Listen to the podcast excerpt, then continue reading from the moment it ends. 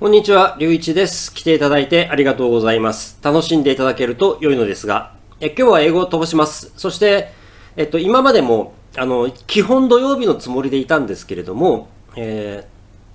ちょっと作れない時がありましたけれども、今後、えー100%ネイティブのスピード、不自然な速度で、えーむしろマシンガンで喋るぐらいの勢いのつもりでえー喋、ろうと思います。あの、滑舌には気をつけます。はい。それから、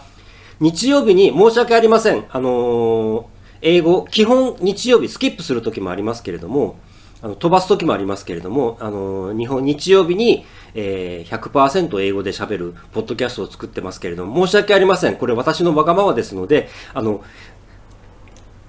英語話者の方に、あの、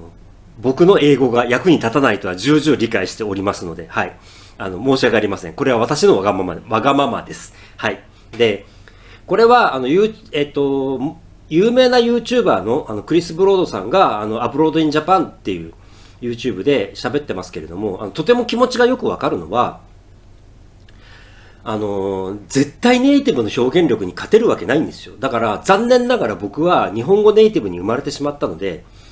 で、えっと、この前、あの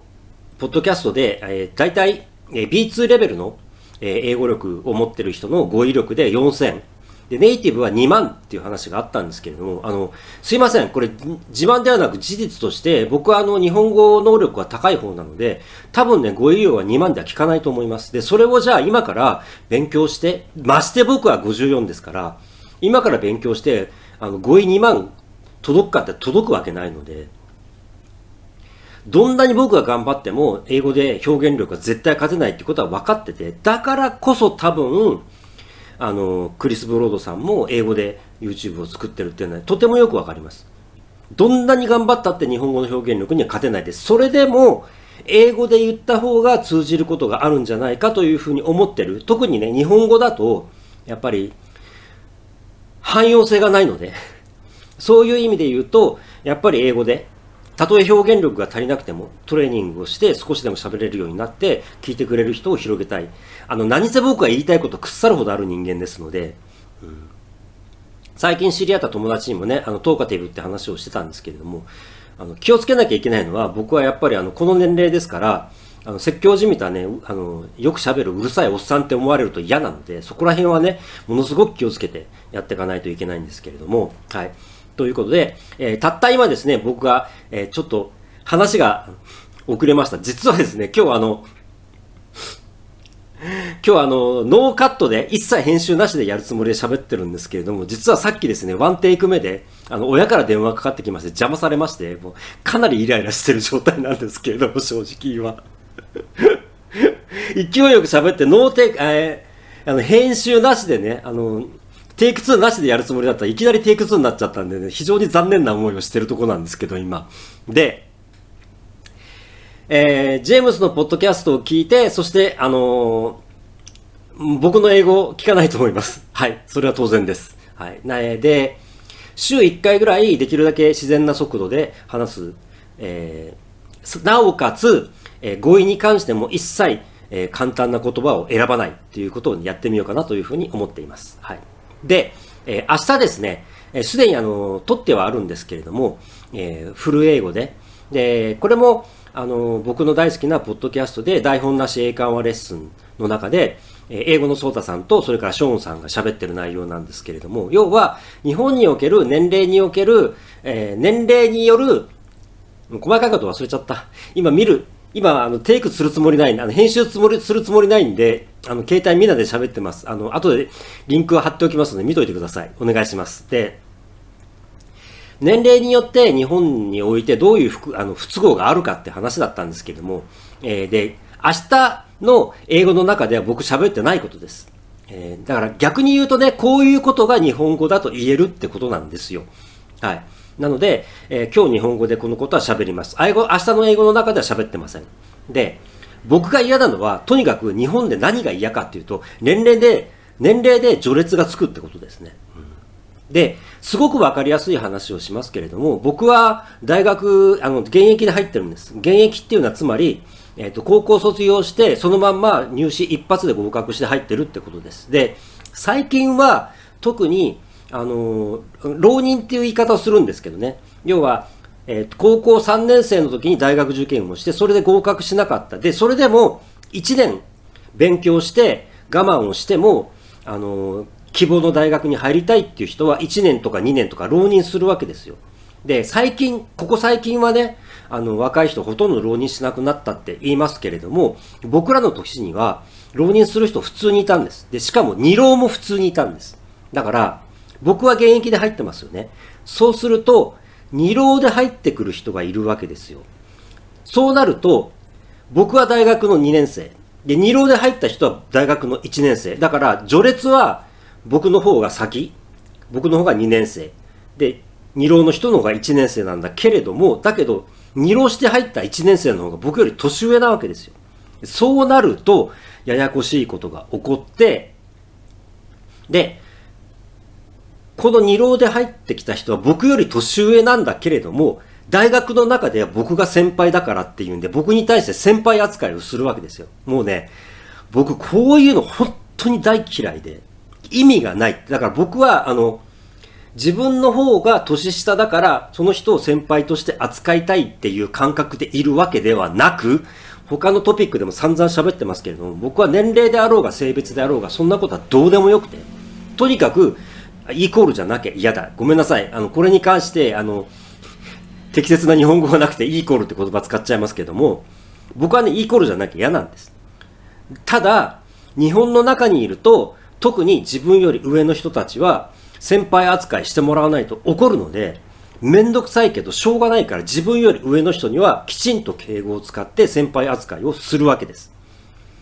もうしょうがないです。自分より上の人は融通聞かないですから。で、自分より下の人に対しては先輩扱いされるのはまあしょうがないとして、そこは年齢を見るのではなく、基本的に丁寧に物の言い方をして、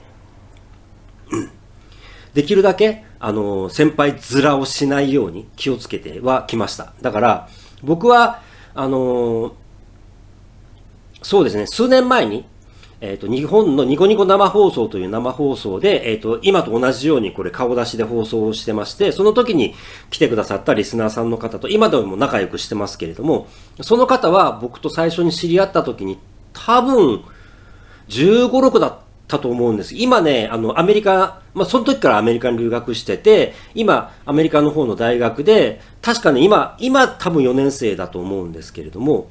あのきちんとあまり僕も年齢気にしてないんであんまり把握してないんですけれども彼に対しても僕は今でも基本丁寧に喋るようにしてます。先輩扱いはしません。だけれども丁寧に喋るようにしてます。その時のリスナーさんえっと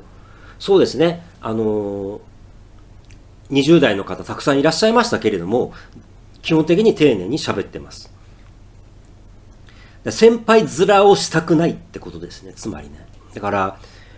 わかるんですよ。あの、それをやる気持ちはわかる。あの、本質的なところで何を求めてるかっていうと、結局、あの、序列をつけたくないんですよね。あ、違う。自分の頭で考えて、要するにマウントの取り合いっていうのをやるのが嫌なんですよ、日本人っていうのは。だから、年齢っていう序列を勝手につけておいて、もうすでにそこで、あの、ヒエラルキーを作っておけば、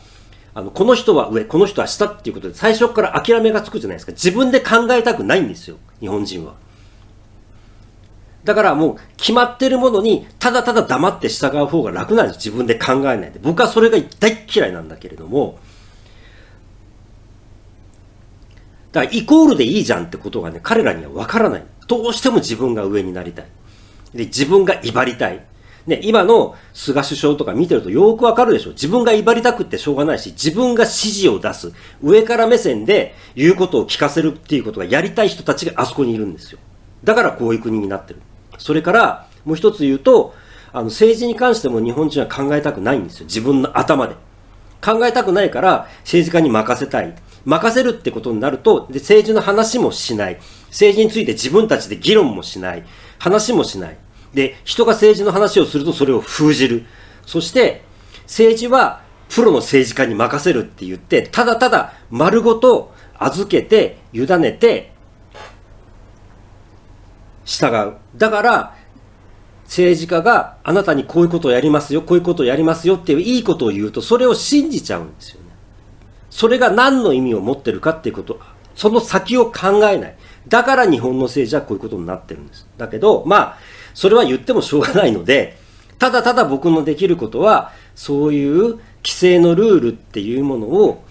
えっ、と、否定するというよりは、だからしょうがないので適用するとこ、だ先輩に先輩扱いしないと、あの、この世界で生きていけませんから、そういうことをずっと僕はやってきたので、そういう社会、うるさい人たちの言うことは聞きつつ、従いつつ、自分はこういう考え方でやるっていうことを自分なりに考えて貫いてやっていくしかないんですよね。とにかく、で、あの、例えばなんですけれども、あの、テレビ見てもらえばわかります。日本のテレビだとちょっと海外では見づらいかもしれないんですが、例えばタレントが出てきますよね。そうすると、必ずね、必ずってわけでもないんだけれども、あの、タレントの名前がテロップで出るんですね。その後にね、カッコして年齢がついてくるんですよ。いらねえだろ、それってすっごい思うんですよね。はっきり言って。だから結局、年齢をつけることによって、自分はこの人より上か下か。だから日本人って、あの、女性には年齢を聞かないとかって言って聞かない人が多いですけれども、実際に。だけど、相手の年齢をすっごい気にするんですよ。なんでかって自分より上か下かっていうことをね、測りたくてしょうがないんですよ。それに頼ってるから、それをメジャーにしなきゃ彼らは生きていけないんですよ。関係ねえだろうってことをね、本当にね、言いたいし、もちろん、若い人とか、あのー、そういう人たちは、そういうふうに年齢で上下関係をつけないっていう人はと、どんどん徐々に増えてきてると僕は期待してますけれども、じゃあ実際にどうかなっていうとすごく難しい。そしてもう一つ本当に難しいのは僕と同じように考える人が多くて、僕は今54ですけれども、そうすると僕に対して先輩扱いをする。年上扱いをして丁寧に振る舞わなければいけない。そしてそこに最初からバリアがあるんですよ、僕に対して。だから、そこが本当にね、めんどくさい。で、自分より下の人に対してそのバリアを気にしないでいてくれっていうのは本当に難しい。だから、申し訳ないんですけれども、僕は最初から外国の人と関わろうとするんです。そのバリアが最初からないからです。それを取ってくれってお願いをする手間がないからです。だから、本当に僕は若い人たちには、そういうところを気にしないで突っ込んできてほしいと思ってるし、その、僕の、あの、アメリカに留学している友達の方なんかは、本当に遠慮がないので、そういう人が、だからそういうね、ダイレクトで遠慮がなくて、あの、本当にその、バリアを感じない、えっと、距離を感じない、そういうコミュニケーションこそ、コミュニケーションじゃないですか。そういうものが本当に欲しいんだけれども、このね、年齢の序列ってすっげえ邪魔なんですよ。本当に僕は嫌いです。はい。だから、自分のできる範囲内で破っていくしかないし、本当に、あの、尊敬に値する若い人いますんで、そういう人には、お願いだから先輩扱いをしないでくださいとか、お願いだからさん付けをやめてくださいとか、そういうことをこちらからお願いをして、時間をかけて、距離を近づけていく、その間にあるバリアを外していくしかないなっていうことを考えてはいます。はい。ということで、えー、週に1回ぐらいこういう感じで、えー100%自然なスピードで喋る日本語で、ポッドキャストを、えー、作りたいというふうに思っております。編集なしです。はい。えー、引っかかるところが何箇所かありました。申し訳ありません。えー、ということで、ぜひまたいらしてください。ちなみに、えー、どこまで正確かわかりませんが、えー、YouTube の、えー、自動生成字幕もぜひ使っていただければというふうに思っております。はい。自分で字幕はつけられませんが申し訳ありません。お体に気をつけてください。ぜひまたいらしてください。えー、明日は英語。月曜日にまた日本語で配信をいたします。失礼いたします。